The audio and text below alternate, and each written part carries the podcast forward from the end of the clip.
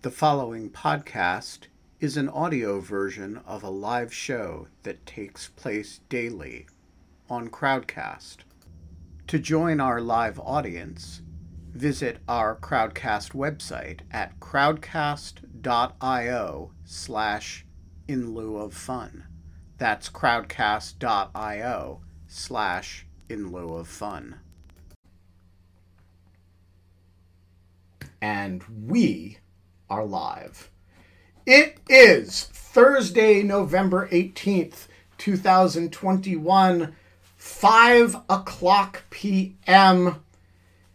And uh, the other day, yesterday, I arrived home and there was a package, and I knew it was a dog shirt.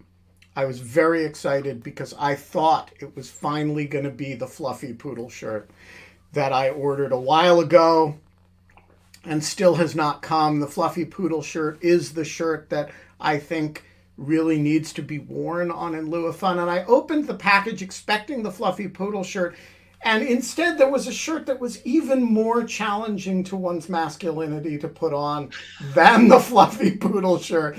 It is um, what Genevieve DellaFera has dubbed the canine chorus shirt in honor of the Greek chorus. Uh, for those of you who can't see it, even has flowers. There's and even a little, little Nina. That looks Uh, like it's a got Nina a- dog. It, it has Nina, yeah. And it's got, uh, you know, a pit bull over here, and it's got a butterfly and a goose flying by, and all the dogs are really excited. Um, and uh, uh, also, it's one size too small for me, so every wrinkle in my chest kind of bursts through it. Uh, I feel ridiculous, Why and, do you it- a wrinkle? and I'm comfortable, and I'm comfortable with that. What's up with Um. I don't know. We are not allowed to have fun anymore. We are allowed to have the canine chorus shirt. We are allowed to make Shane Harris uncomfortable while by wearing it while he plays. Uh, where's the lie? Uh, Shane is the intelligence correspondent for the Washington Post, the host of Lawfare's new Chatter podcast, an enemy of the people, a friend of the show. Welcome back, Shane. I just want to point out to you that 52% of the audience thinks you're lying and you haven't spoken a word yet. this is a real vote of confidence in American journalism. One of them was everybody. me, Thanks. just to give you a hard oh, time. good. Yeah, Good. So, do you have fruit? Do you um, have a fruit fly? Was it a fruit fly? Yeah. It was one of those. It's worse. It's one of those little fungus flies that's like Ugh. from like watering your plants. Anyway, So, um, if you want to be on the panel, flag yourself in the uh, ask a question box. I will uh, come get you um, and uh, uh, bring you on screen. You will be uh, hidden for a while while Shane tells his story. Remember the rules, people. You are allowed to change your vote at any time. You are not allowed to Google any facts in Shane's story. Any, like, that's cheating. Looking stuff up. You can't do real time fact checking. We live in a pre internet age in all ways except Crowdcast. but we are Uh, allowed. You are allowed if you have a particular expertise or knowledge to share it in the chat. To try to Absolutely. Absolutely. Um, every member of the panel will get three questions to Shane. Kate will get three questions to Shane. I will get three questions to Shane. And then we will all decide whether Shane is full of shit or not. Shane Yeah, I Harris mean, not as a general matter. not as a general matter. Um, and being full of shit is not a bad thing. Um, you know, on this show. In fact, I think the the best the best performances on this show tend to be people who are lying and convince the audience. Do audience. you remember Tom Nichols? God, Tom Nichols was great, and John Rauch. John Rauch, uh, you know, that was brilliant. All right, so Shane, the floor is yours. I'm gonna, uh, I'm gonna make you big. We're gonna be little. Okay. more Go for it. Do I s- I love it. do I seem do I seem more truthful or less truthful with these on? Well, you seem a little less truthful because we can see the reflection of the screen, and In it gives that. You a, a, a vaguely demonic air. I don't know. You, Well, I do like those glasses, though, Shane. I vote yes for those glasses. Okay, well, thank you. These are like the blue light glasses that I should wear, but then my doctor was like, "Whatever, you don't believe that stuff." Um, Yeah.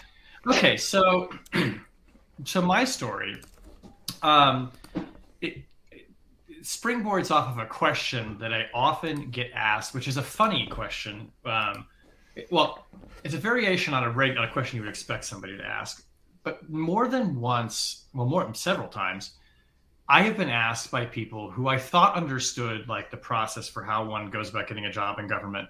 Do you have a security clearance? And I have to just explain to them that you know, like, no, journalists do not have security clearances. Like, we don't like that. This is not a thing that happens uh, for a working journalist. Um, but it does raise this very interesting question that then follows on, where people will say, "Oh, well, did you ever think about like actually like going to work for the CIA or going to work for the FBI or these places that you covered?" And um, I've never actually answered that question directly because the question is actually a little weird and a little uncomfortable uh, for reasons that will become apparent. Uh, the answer, which I can talk about now, because we were thinking about doing this as a story in the paper, and for various reasons, we've opted not to. So I'm not scooping myself here. Um, but the answer to the story have you ever thought about working for the government? The answer is yes. Uh, I tried to, and I was rejected because I could not obtain a security clearance. So you kind of see how these things dovetail around. So whenever people would ask me this very obvious question, I think obvious, you know, you're a journalist who covers law enforcement and intelligence. Have you ever thought to work for them? Never actually said the answer is yes, and I tried to. So I'm going to tell you the story of how I tried to go work for the FBI. Um, this is in late 2000, well, mid to late 2002. And at the time, I was a pretty, still pretty green kind of cub reporter for a magazine and a website in Washington called Government Executive, which is still around, govexec.com. And this basically was is the magazine that covers the federal bureaucracy. It's sort of the ins and outs of federal programs and management issues. It's kind of like what Business Week, when it was Business Week, would be like for people in government. And I was initially hired in 2001 as the um, junior information technology reporter.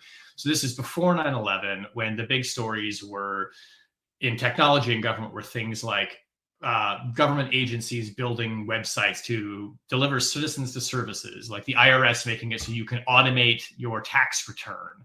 Um, you know, like what the DoD is going to do with, like, you know, I mean, cloud computing probably wasn't a thing back then, but you, know, you get the idea, sort of fairly nuts and bolts, techie stuff.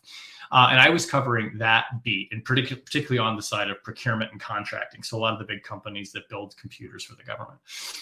9 11 happens, and the IT beat kind of becomes immediately suffused with all of these people trying to sell, you know, as they would call it, national security solution sets. Uh, basically, like, you know, data management software to the intelligence community and to the FBI as a way of helping them, you know, harness the information that they had sitting in their databases, which was often, you know, potentially very useful intelligence, as we learned after the 9 11 attacks, but that wasn't being shared across agencies.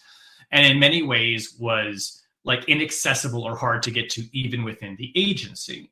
So my IT beat kind of becomes a national security beat. And that's actually when I first started writing about national security. And in late, mid late 2002, um, my editor assigned me to do a story on the FBI's just like chronic problems that they have had with modernizing, as they would put it, which is the word that I, I've come to hate, modernizing their information technology systems. And like these are stories that are now pretty widely known, but like at the time of the 9 11 attacks, the FBI was still operating on computers with green screens. I mean, these were ancient devices. Um, all kinds of reasons for why that was that we don't have to go into. Um, it wasn't a security thing. It was just like a being backwards about technology thing. Um, and they were really, really behind the curve and had to very quickly speed up. And Bob Mueller made this like a big, big priority. So this was kind of like a, you know an easy story for me to do, and so I was assigned it. So, you know, I do what I always do. You know, you call the press office, you set up some interviews. The FBI was actually very happy to talk about this subject because they wanted to show that they were actually doing something about it. So I went down and there was like, you know, it's the the standard thing when you go into Hoover Building, you have like a press officer, and there were two people from like essentially the program management office for this. And there was one person who uh, you know, an agent who kind of was the the in the weeds person who could give all the technical stuff, and then there was somebody who was a bit more senior to her who was kind of in the more of a manager type, I guess. I mean, a, a, program manager, but not a techie, if that makes sense. So somebody who, you know, probably was actually happy to have a journalist there because probably wanted to get a lot of the glory for the whole thing. So we do the interview. It's very straightforward. It goes really, really well. Like it's one of those interviews where you're asking questions and the interview and the subject is like that's such a good question or like you know like no one ever asked that question i'm so glad you asked it uh, and there was a real rapport going among the three of us and it was a really productive conversation the thing ends up uh, and the press officer gets ready to take me out and the guy who's the program manager says well, that's okay i'll walk shane out i was like oh cool we'll continue the conversation on the way out the front door that's really neat so we're kind of like walking out and uh, as we get to the exit um, he says, "So, so are you happy in journalism? Are you enjoying this? You seem like you you enjoy it." Uh, and I was like, "Yeah, you know, it's it's it's a it's a pretty good job." And he's like, "Well, um, I think I'd like to stay in touch with you because um, I think I saw something in that room there. You were very good at asking questions. You're very thoughtful, uh, and I think that you should have give some consideration to coming to work for us." And it was kind of like, "Oh, I mean, I mean, I was flattered, I think, and a little bit taken aback." by that. And he did this really weird thing, which was very kind of like, it was threw me off my balance a little bit, where he took, I had my visitor badge like clipped onto my lapel, and he reaches over and he takes the badge off of me and he says, I'll be getting in touch.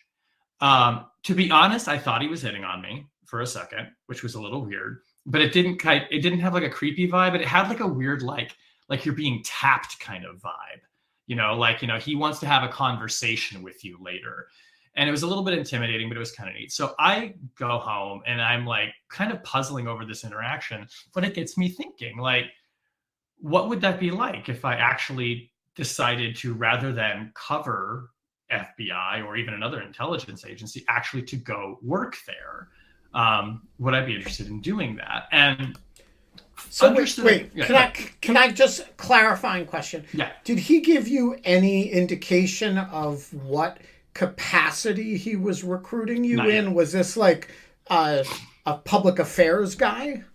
No, this was not the public affairs guy. This was the program manager guy who walked me out and told the public affairs guy to go away. So this so is like, like a, legit spook guy ish or not spook. Yeah, like he's your FBI. He's probably like okay. 45. I was probably like at the time what would I have been like 25, 26 maybe. Um, and, and so he's kind of like putting on the heavy kind of thing, but it's a little bit of that again like you feel like you're being sort of like tapped into a secret society conversation. It's like have you ever considered working for your government? Um, and he didn't give any indication at the time. So like about i would say a good six weeks go by. I never hear from the guy. Um, and I just think it's like fluky and whatever. And he just like talking out of his ass, and or somebody told him this is a terrible idea. I have no idea. But the point is, is that like I was sort of open minded to the idea, and I'd actually had a couple of conversations with friends, not with my bosses, because I was terrified that they would think that like you know I was about ready to quit. Or that I was going soft or something of like, could you actually do this? And like, there are instances of journalists who have gone to work for government I'm not aware of that many where they've then gone back into journalism, but it does happen. I mean, it's like um, uh, who's the guy? Uh, ABC News, the the terrorism correspondent who became like the chief of police's strategy. Right, and there's also like the David Gergen types, yeah, right? Yeah, who, yeah. Um, who kind of drift in and out of White Houses. Right. So, anyway, so six weeks go by. I figure nothing's going to come of this. Um, I'm working on. I, think I finished the FBI story, and I started to get. I was started working on another story, um, which was a really cool story that was also about the FBI, about this um, uh, kind of the, the, like the first computer virus that the FBI ever tracked down before the 9/11 attacks. uh, and they worked with the CIA to do it. And so I'm like, you know, in the, I'm very much in the FBI, CIA, techie space. And of course, as I'm working on reporting this stuff, I'm just kind of like, oh, well, this is really interesting. God, I'm writing about these interesting people doing this stuff. What if I were actually the one doing it? And you kind of your mind goes there, and you sort of entertain the possibility. So six weeks go by. He calls me back out of the blue uh, and says, um, I want to continue the conversation that we had. So we go down to this like coffee shop that's like right around the corner from 10th and Penn, where the Hoover building is. And he says to me, like, look, the Bureau is very interested now, post 9 11, in trying to recruit people who don't necessarily have the same sets of skills that a traditional agent would. He said, I'm not recruiting you to be an agent, but I think that there is a path for you to be like an analyst, basically. Um, you already know a lot about technology. I was very clear, by the way, that I was like, I'm not interested in like going to work like on the FBI's computer modernization plan.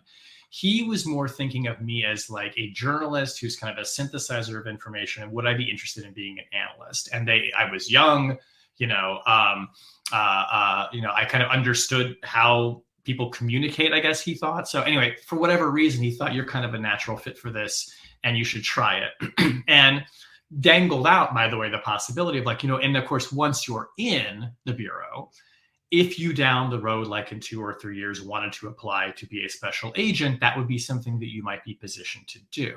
So it's not just like come be an analyst. It's like you one day might be like Fox Mulder or whatever. Um, and it, honestly, like it, Alien kind of sold me. Well, maybe That's if right. I, I did not ask if I get to work on the X Files, that was clearly a mistake on my part. Um, and honestly, he kind of sold me on it. And you know, it was it was like eighty percent excitement of being an agent, right? And I was young and like to be perfectly candid, was working at a magazine that like was not a particularly well-known magazine. And I'm like, is this the thing that I'm going to keep doing for the rest of my career, or, or would this be more exciting?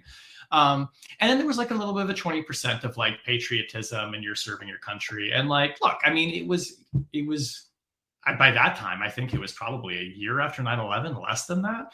So I will admit that, yes, there was an element of having written about these people for, you know, up to a year now of kind of an admiration for what they did. So I said, like, okay, let's do it. And I began the process of applying to work for the FBI, um, which is a very lengthy process you know there is the standard you know the, in addition to your application of course there is the very rigorous background check that has to go on. Um, i go through you know all of the standard stuff. He warns me ahead of time. He's like this is going to take a while. Um, do not inform your employer that you're doing this which made me a little bit nervous but then i kind of understood that like that's probably pretty standard too. Like you know like you're not supposed to tell people you're applying for the cia um, and we go through this and you know one of the things that's coming up in the in the course of the background checks is obviously you know like what are your foreign contacts? Like you know have you lived abroad? Do you have relatives abroad? You know and i had studied in spain my junior year of college junior semester. So like i put down all the people that i lived with. I i remembered all the names of my professors. I was still in touch with the host family that i had lived with like 5 or 6 years earlier. So that was all very easy and it felt like I'm being extremely thorough about this. I'm a journalist. I cross T's and dot I's. I know how to do all that. Um, we go through everything. They do the polygraph, which was ex- like actually very unnerving uh, and kind of scary because they do the poly and it's like you go through it and then they come back and ask you questions about questions you already answered and basically implying that you haven't been truthful about the question. So we went through that little song and dance now, which now I know is like largely designed to kind of trip you up and maybe even to set some baselines. And there, I don't think there's anything wrong with the questions, but it's kind of scared the shit out of me and made me question like, am I really doing the right thing? These people are kind of probing into my life. You know, if I if I say something that turns out to be incorrect in a polygraph, am I going to get in trouble? Um, all the while remembering like I'm still working on reporting about the FBI while I'm applying to work for the FBI. And my employers don't know this. And it's And did of- you feel like this was ethically dicey? Yes. Yes. Uh, yeah. And I think it was. Um, and that was giving me pause. but at the same time, it felt like we were getting so far down this road.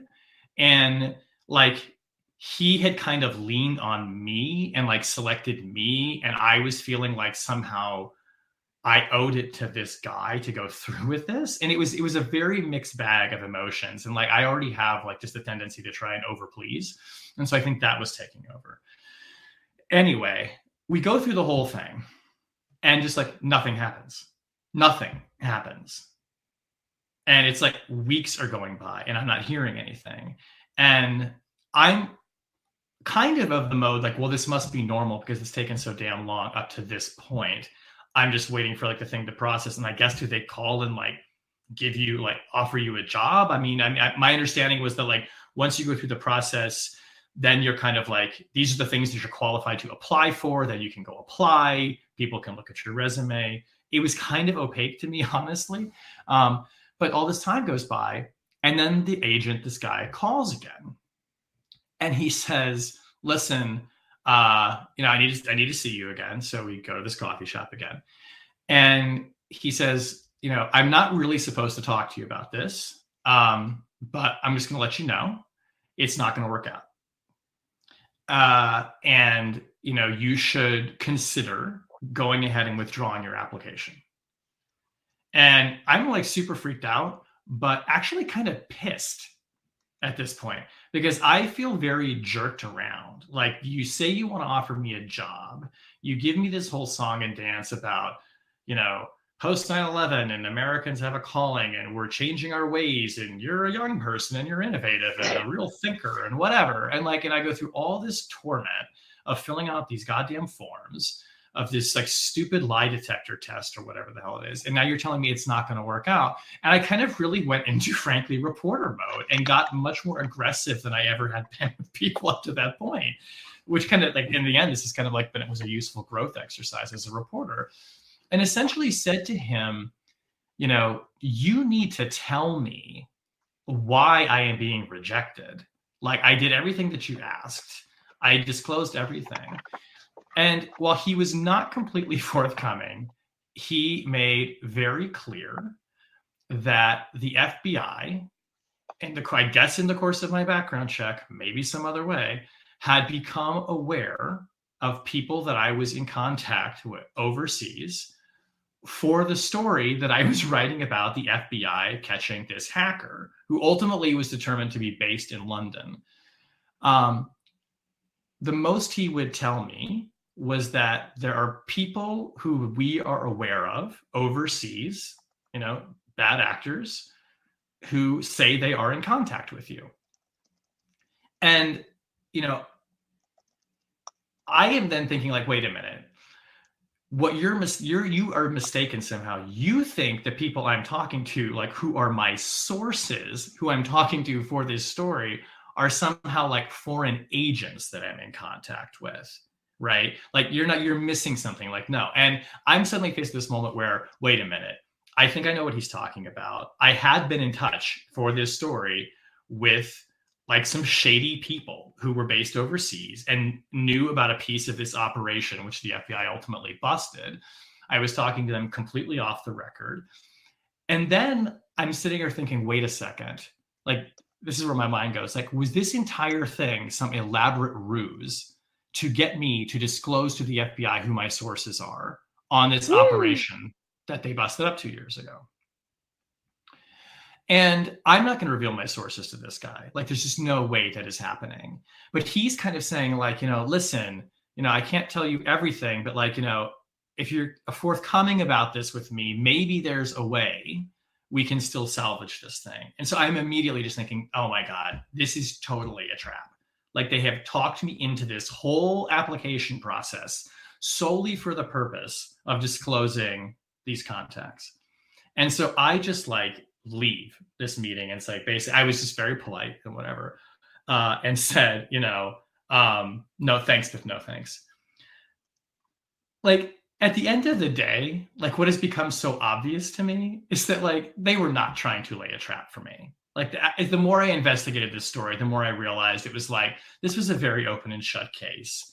I think at the end of the day, their ridiculous security clearance process could not compute the fact that, of course, a journalist is in touch with people overseas. Like, of course, I'm talking to weird, shady people. And I just genuinely think that they saw that and thought that I was some kind of computer hacker and that they had the paranoid conspiracy theory in mind and not me. Um, so yeah, it just died on the vine. I actually did a week later withdraw my application. There were no questions asked. Um, the only weird thing that, it, and I've never seen this guy again, by the way, and I've never applied to work for the government again. It left a very bad taste in my mouth. The only weird thing that is like a vestigial piece of his story is to this day, and I don't go very often down to the Hoover building because I mostly am covering the CIA and the intelligence agencies. every time I go down to the, and I do not have a hard pass for the FBI, by the way. I have to get cleared in every time I go because it's it's rarely that I go every time that I go into that building, I get delayed at the security checkpoint. It's like being pulled over for secondary at TSA. And rather than go through the whole rigmarole of this, this is the one good thing that this guy actually did for me. Is he said, if you ever have a problem, give the person this phone number. And every time I go into the Hoover building, I budget time for this because it takes 15 minutes or so. And they say, I'm sorry, like, are, did you call in for this? We need your social again. Or are you on the list? And I was like, I understand. Just do me a favor, call this number. And it's clearly the security office. And they call and you, and like there's some file where I am where it's like, yeah, this guy's like a yellow flag, but don't worry, it's fine. He's cool. He's actually a reporter and not a hacker. To this day. All right. Oh my god, I have so many questions. So I want to start uh, by noting the uh, uh, change in the poll over the course of the story. Uh, it started out almost dead even, a small minority uh, favoring the idea that you were lying. As you proceeded in I the story, no, the, the percentage thinking you were lying shot up as high as 56%. But by the end of the story, it is down to below 40%. Uh, So uh, you have at least pre cross examination uh, done yourself um, uh, a service with the audience, at least. Kate, um, uh, get us started. You have three questions. yeah, I'm gonna use maybe two of them, but definitely one. I might wait for everyone else to ask questions. But my first question is how long have you and Ben been friends? I met Ben in 2006 or seven because Jonathan Rauch introduced us when I was at, working at National Journal, and I started there in 05. That's correct. It uh, uh, Jonathan Rauch asked me to meet with Shane uh, shortly after I came to Brookings, so it would have been sometime in 2007. Okay. And had I known Ben at the time, I would have sought his advice on this. My second question is to Ben, which I don't think counts as a question. So Ben It doesn't. decide whether or not he wants to answer it. But Ben, have you heard this story before?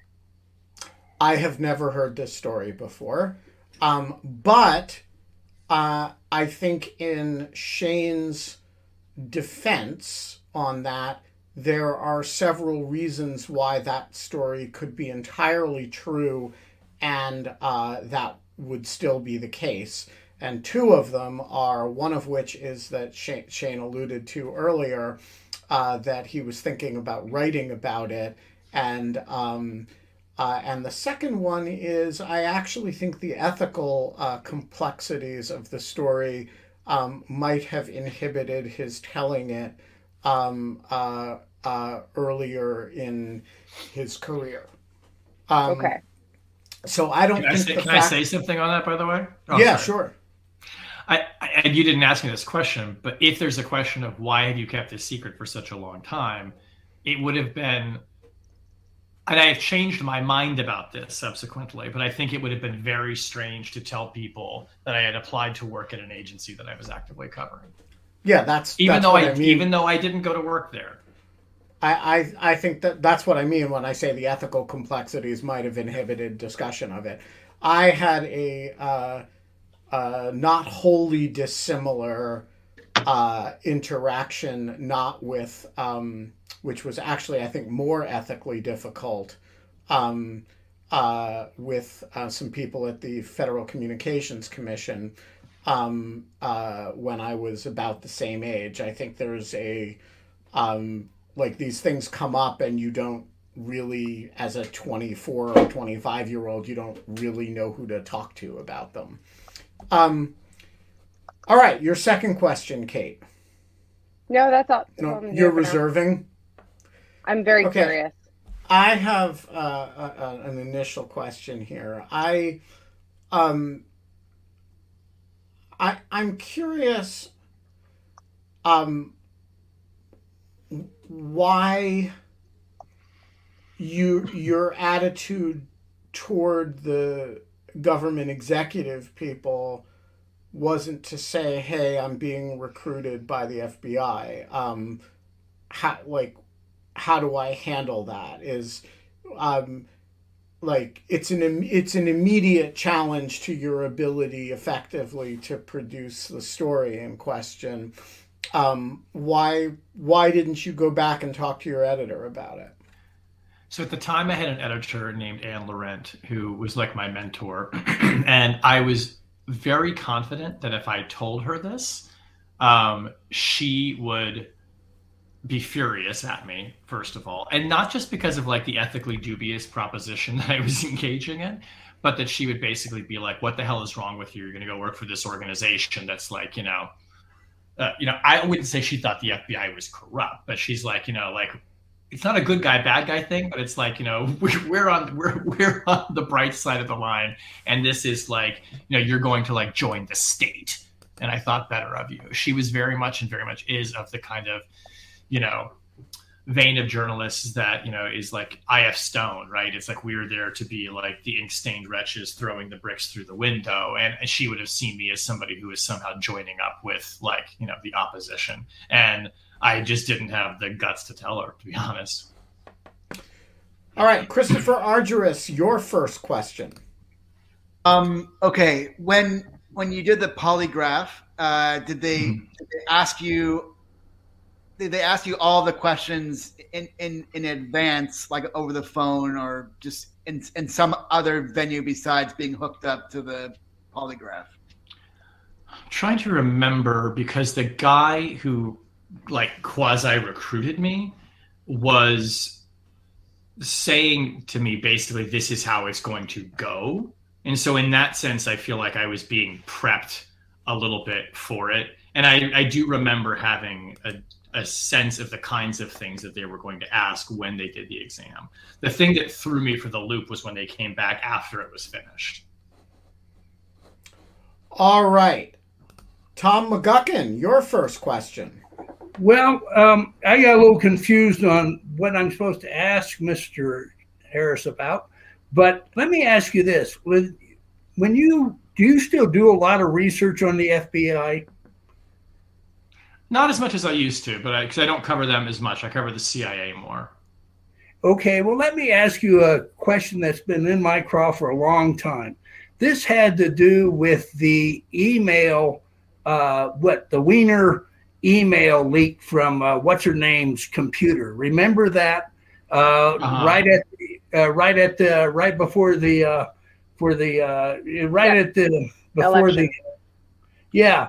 So I always had the feeling that the New York FBI office had some skeletons in the closet on that, and they sort of forced Comey into a corner. And I Wait, was Tom. What does this his have to? What does this have to do with the this just story? has to do with the game show okay. So that that I'm wrong. Okay, let me go back to. it has to to be about whether i'm lying lying. Okay, all right, fair enough. Listen, let me wait, go on to somebody else because I I have to now think about exactly. I've actually had a security check myself and passed, so I I'm, right, I'm so- moving up on so- him. But So uh, we'll come back to you. All right, Mike from this is like Fromeyer. corner the reporter episode The floor is yours. Nice fire in the background. Nice Very fire. nice. You look great. I- Hi. I had a kitten, but she left me, so sadly I don't have paws to share. Um, oh, since you something gave you pause before, and I thought I would share some, but I I don't have them. I actually don't have any questions. Um, I'm actually just enjoying observing the um, the What is your this reactions. To, question? All right, like this is you know we got one groups. person who's who's not. You guys are cheating. You you, No, no, no, you I'm volunteer. you the the artifact of the the artifact is the story, the Yeah, and but the story You was don't know told, if it's and true or not. You have to interrogate it. I have interrogated is- it by listening to the story. I don't know No. enough to be able No, to ask. All right, so we're going to dismiss you too. We're going to. Tom says he's ready. Uh, we're going to bring him back on to to This is easier than I Shane. thought, to be honest. Oh, fuck this. This is not. I cannot. We got a bunch of softies. Where's Daniel Burge? He'll like yell at I'm you. br- I'm bringing Paula on because she'll at Yeah, least Paula grill the great. guest. Tom, Yeah. you're getting fired for Paula. I know that you want to. No, no, no. Tom gets a second chance. Okay. Uh, go for it. Okay.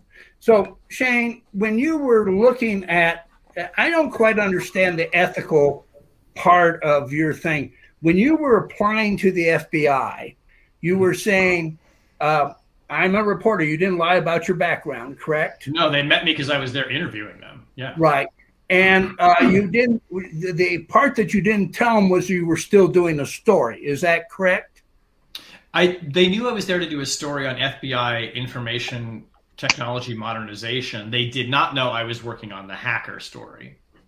Okay, so I'm a little confused. Uh, it just seems like reporters will do anything to get information. That's sort of Yeah. what a reporter is.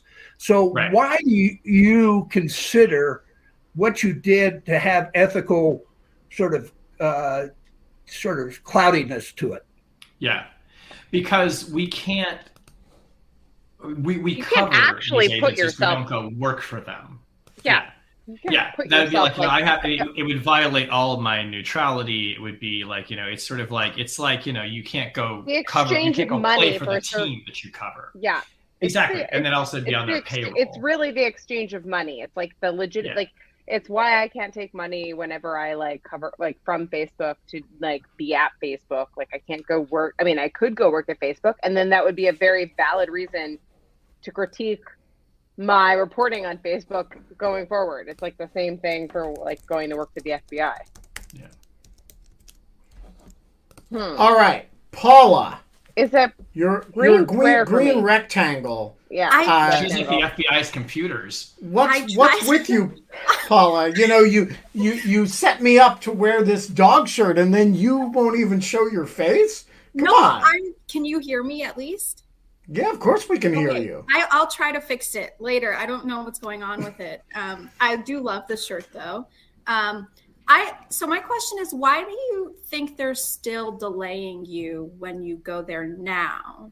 Because I Ah. think either first, if they were fucking with you, then Mhm. they clearly know that you're not a security risk, or Mhm. B, they were being serious, but clearly you're not a security risk because you know it's years later and well, you seem like a nice person, and so why do you think they still do that? I think I think it's just a basic bureaucratic incompetence. I think that in the course of my background check, you know, this apparently for them significant red flag came up based on what they consider to be my, you know, canoodling with foreign criminals. Um, and that it's just flagged in the database like as this guy is a security risk and he's trying to get into our building and then it just sticks there the same way that like it's impossible to get yourself off of the secondary screening list at TSA in the airport if you've been flagged for something. Um, I mean, I no longer think that they think I'm a security risk. I think it's just it's like stuck in the file and they like just aren't deleting it. And frankly, I go down there so rarely and I find it amusing that I've never actually tried to resolve it. All right, Paul, uh, uh, uh, Kate, your second question.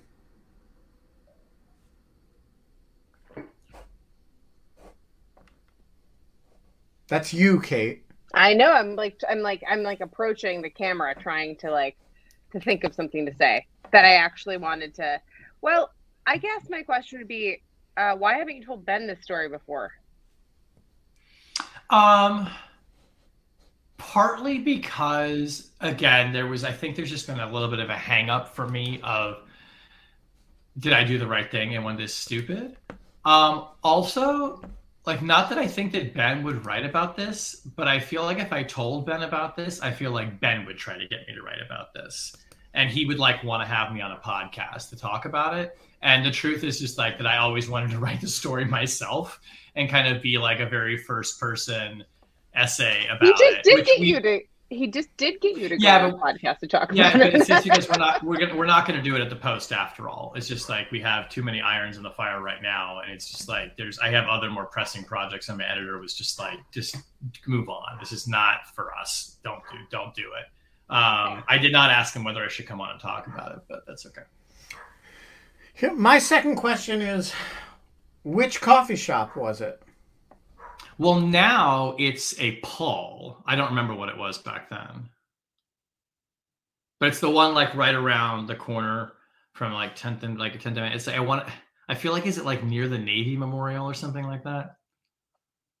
But like, do you know like that like that that that building? Like it's like a very it's like a half moon shape. It's not far from. uh Where is it Um, in uh, reference to the, the Hotel Harrington?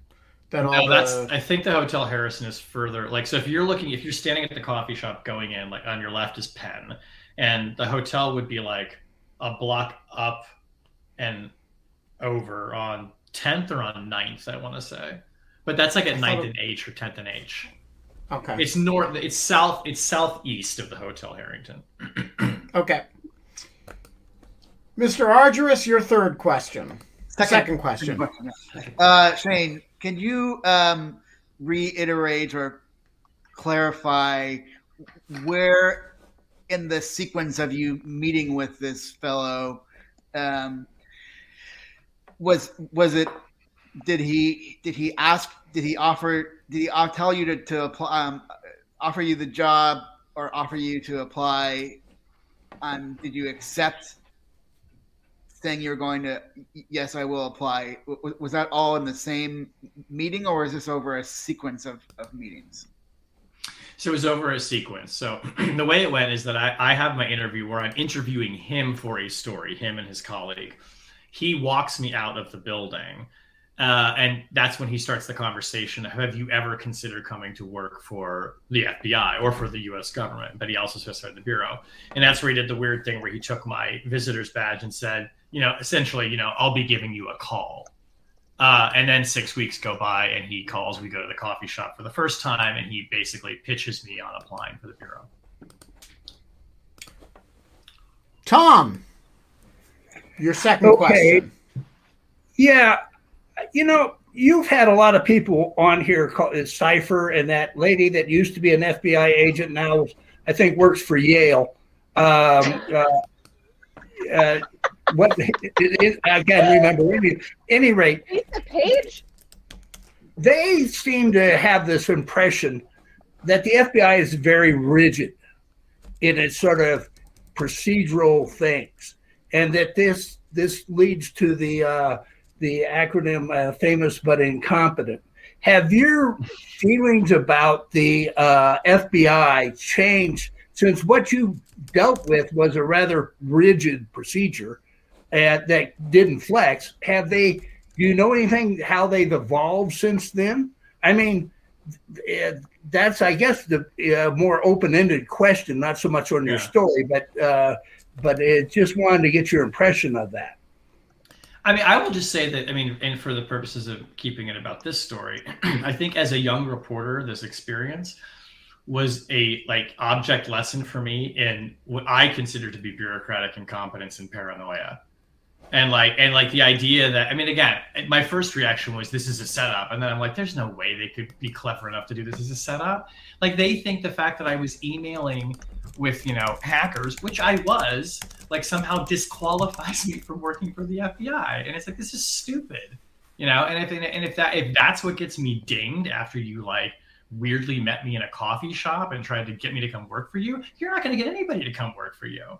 So I would say you know it left me with a pretty you know diminished view of their certainly their hiring strategies, which they were like shouting to the roof about, oh, it's a new day at the FBI and we're going to hire these innovative people and break the mold, like whatever.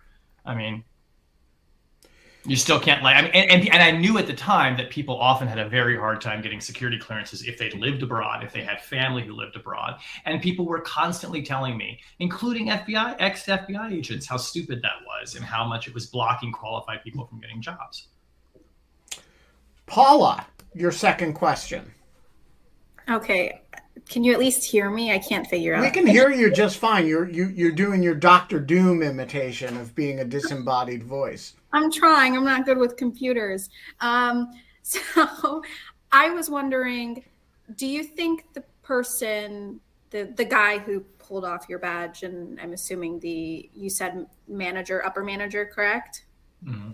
Yes. Still works there, and do you know that, or do you know anything about him or what happened to him? I'm assuming it's a him. I think.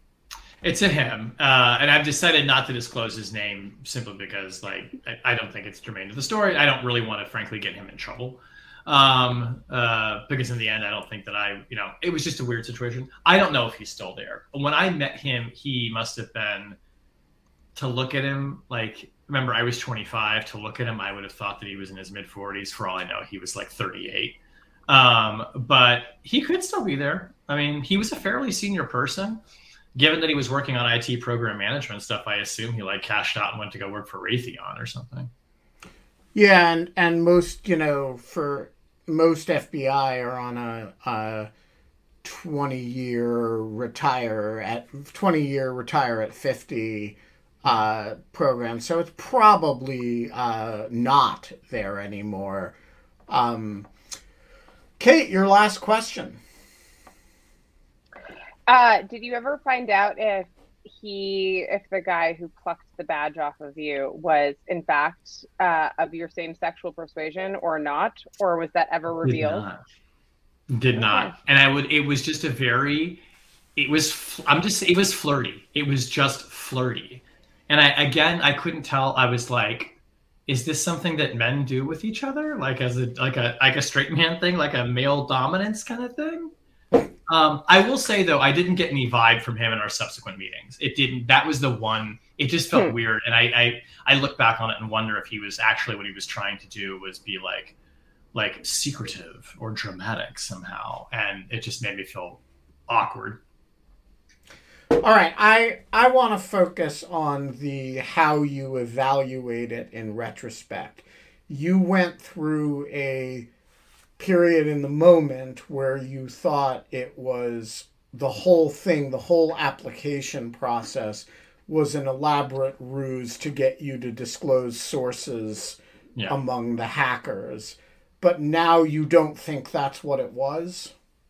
So no, I think not. What what what caused you to change your mind and uh, decide that it was just a, a a, a silly incompetence thing um, rather than a clever ruse to get you talking about sources. I think the more that I reported on, which I was doing at the time too, on the security clearance process, because remember, like in addition to tech modernization, the whole streamline the security clearance process was one of those big post 9-11 initiatives. So I was doing reporting on that. And it just became clear to me how like cumbersome that process is and how people get dinged for stuff that seems like they shouldn't be getting dinged for it. Um, and frankly, like again, just the more I wrote about the bureau and realizing that it's just a giant bureaucracy.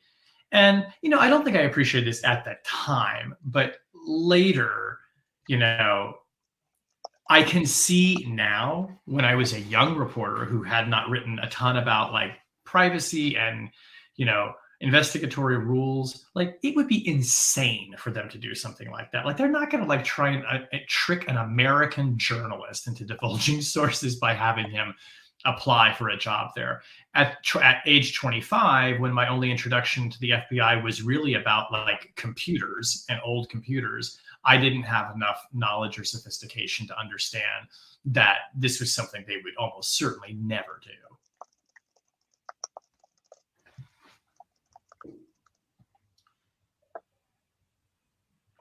Did You're you on ask me? Ben. Oh, Sorry. Uh, your last question, Christopher. Okay. Um, what was the status of your hacker story um, when when you were ultimately re- rejected, and did you go on to publish publish the story, or did you abandon the story um, in concurrently with your rejection? Yeah, so the Hmm. uh, the, the the status of the story at the time I was like quote unquote rejected was it had not been published yet, uh, but I did go on uh, to publish the story, and it published in I think Which you're not allowed to Google. No, I will okay then I won't say anything about when, so you're not tempted. But yes, I did ultimately publish the story about a joint FBI CIA operation to take down a um, proto hacker, basically. All right. Tom McGuckin, your last question. Okay, can you hear me? We can. Okay, I'll just uh, go ahead with it. Listen, let's move on to what the Wall Street Journal might react to this. Okay, other words, now that you've outed the story, uh, I've had other people that have been outed. Uh, what do you think they're your editors? Uh, uh, I have uh, people that complain about editors all the time. Okay, uh, what do you think your editors are going to think? Well, I mean, I think that, you know, some indication of that is, you know, what they've already said, which is like, you know, interesting story. Uh, I'm not really necessarily sure why we would put it in the Washington Post. If you're asking me, do my editors think that I was wrong to apply for a job at the FBI? No. I mean, it was a long time ago. I was young. I think that, and, you know, I don't know that they would ever say this to my face because we're not publishing the story. Um, I think that they probably would look at this and say, you should have disclosed it to your employer at the time. But again, to be clear, like I thought I wasn't also thought I also thought I wasn't supposed to. That's another piece of this too. Like, I mean, aren't you supposed to be secretive when you're applying for these jobs? I'm like, no, not really. I mean, you can tell someone you're applying for the FBI. I think CIA you're not supposed to tell people, uh, but FBI I think you can tell people. But yeah, I, I mean, Paul- again, it was a long time ago, but I'm, I think they're probably. I mean, maybe the reason that we're not publishing it is because they're like, we're saving you from yourself. Paula, your last question. Um, yeah, have, I'm sure like you know a lot of people who used to work in the CIA um, or FBI. Have you ever asked them what they think of the story? Because I can say from an outsider's perspective, like it sounds kind of ridiculous, like that type of procedure, because I don't understand how anyone could ever work at the FBI. Then don't we all know? Don't we all have like contacts outside, or like not contacts? We all know people who live outside the United States. We've all traveled outside the United States, or a lot of people. Yeah, I mean, I've never told the story in this level of detail, but what I have come to understand from talking to lots of people about security clearance investigations is, you know, they are going to check out your foreign contacts, and that can complicate things for you. It's not an insurmountable obstacle, right? I mean, the thing that gets you tripped up for real is if you don't disclose your foreign contacts, unless you're Jared Kushner, in which case you get a TSSCI clearance uh, from your father-in-law. But um, you know, people can have foreign contacts. They can have traveled abroad. Like that wasn't the issue. The issue for them again what this guy was strongly suggesting was that they thought that i was actively like colluding with foreign agents. Like this wasn't like he lived in salamanca for three or four months in 1997 and knows people who are still in spain it was he's in touch with foreign people who are like considered like criminals by the US government, which of course I am. I'm a journalist covering computer security. So that was the thing I think that became the we can't get past this piece. All right. We are ready for the big reveal, I think. Um, Don't you have one more Uh, question? uh, I thought, haven't we all gone through all our questions? okay. Oh, I um, lost count of mine. yeah, I think but- I think everybody's done with their question, which means in reverse order we're going to do uh, what people's judgment are. Let's start. This is your last chance to vote, folks. Shane was up as high as like 56% thought he was telling the truth. He's down to about 53%. It's a close vote among the audience, but he's got it narrowly. It's enough to win the governorship in Virginia. Um, 53 Which I also ran for once. which he also ran for once. All right, Paula, your verdict is Shane full of shit? Um, I'm gonna say yes. Uh, he like the story; it was told really well, but I can't get over the fact of like not telling your employer that that was going on and like juggling both of those things. Like, how do you even manage that? I don't know. That seems like a lot. Like, I would have told someone. I can't keep secrets, so I don't know. All right, so uh, we've got uh, you've got a narrow victory among the uh, uh, uh, among the audience, the canine chorus, but uh, you're uh, you don't have Paula. What do you have, Jim McGuckin? Um, I uh, I uh, like the story simply because I don't think he has incentive really to lie. Okay, why would he be doing it? And so I, I Well, have John Rauch didn't have incentive to lie too, and he made up a whole yarn about the Atlantic, sending him to, to hire a prostitute. Well, that's a story. Now maybe he's here to tell his story, but I I just uh, give him a thumbs up here and, and say that you know I'll continue to read his columns. All Okay. right. Thank you, Tom. So we got we got a vote of confidence from from Jim McGuckin, Christopher Argyris. What do you have to say on this story?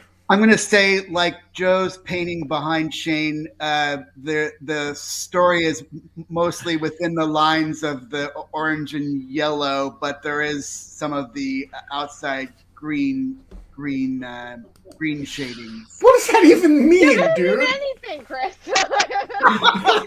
I mean, I love that answer, but we need a yes or no. He's telling the truth or he's Yes, full of shit.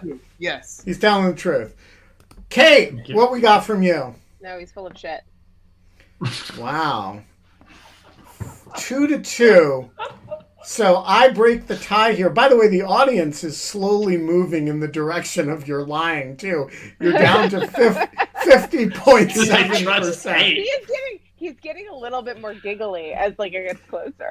All right. I I here's my evaluation of this. I think um so first of all, there are some important indicia of truth here. Okay. Um it is true, absolutely true, that the FBI in this period was a very much struggling with the integrity of its computer systems. Um, and that that is exactly the sort of thing that Government Executive Magazine would have been spending a lot of energy on. Um, it is also true that in this period, uh, they were really struggling with the question of okay, what's the kind of recruit that we want for our analytical uh, shop? They were trying to develop analytic capacity, which is something they didn't traditionally have in the CT space. And so a bright young 25 year old comes in uh, from and asks really good questions. It's a totally plausible thing that some senior person who's involved in the kind of reorientation under Mueller taps him on the shoulder or plucks the idea. So this is the kind of person we're after. Um, I am. It is also completely plausible that once you are in a flagged system, you never get out of it, no matter how many times you walk into the building. And so somebody says, call this number, they'll clear it up, and you have to do it every time for 20 years. That's exactly the way the Bureau functions. If a bomb goes off, they are super good at figuring out who did it and everyone they've ever spoken to about everybody, anything, but, you know, getting a system to work well is just not the shit they do. Um, and so I think there is nothing implausible about this story. The one thing that bothers me about it is that I've never heard it before. Um, and despite that, I think it's true. Um, so that's my vote. Um, Shane, what's the big reveal? It's not true. This did not knew happen. it. I knew it. This did not I happen. knew- What part of it? What I will part of say, it is like- true? there is a I- part of it that is true. I would have. I was one hundred percent with you for all. Like I actually believed you well into this, and then all of a sudden I realized there's no way Ben Wittes doesn't know this fucking story. There's just no way. That's like that was the thing. That was like. And can I tell thing. you? Can I tell you, Kate? When I decided this was a story I was going to tell, I was like, "This is the one part of the story that's going to screw me." It's going to be like, "There's no way you didn't tell him this story." Yeah. Yeah. Like, and like, yeah. yeah. it happened before I met So him. It's wait, like, what part of the story is true? 20 years? Okay. The part of the story that is true is that, yes, I did go down and do an interview uh, at the Bureau about their IT systems. And the project manager guy did walk me out and Pluck. did say, Have you ever thought about working for the FBI? And did pluck the thing off and said, I'll be giving you a call. And he was totally flirting with me, just to be clear.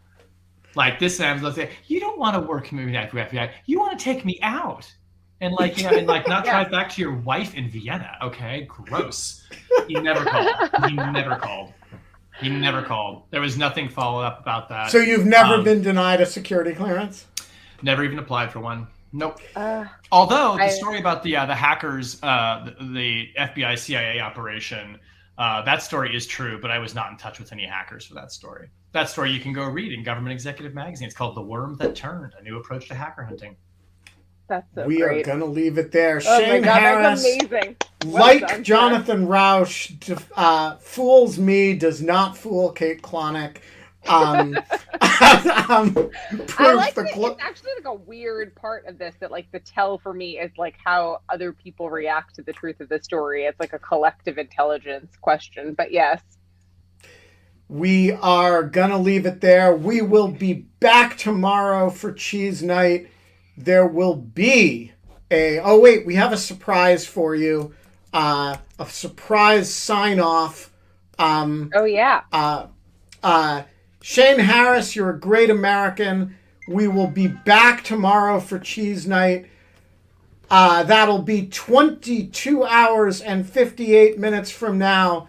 And until then, Eve Guman wearing lion shirt. Wow. To match her hair. Yeah. So we're not Until allowed, then, we're not allowed to have fun, but we are allowed to have increasingly funky wardrobes. Wardrobes. Indeed. Yeah. Nice. so true. Thanks.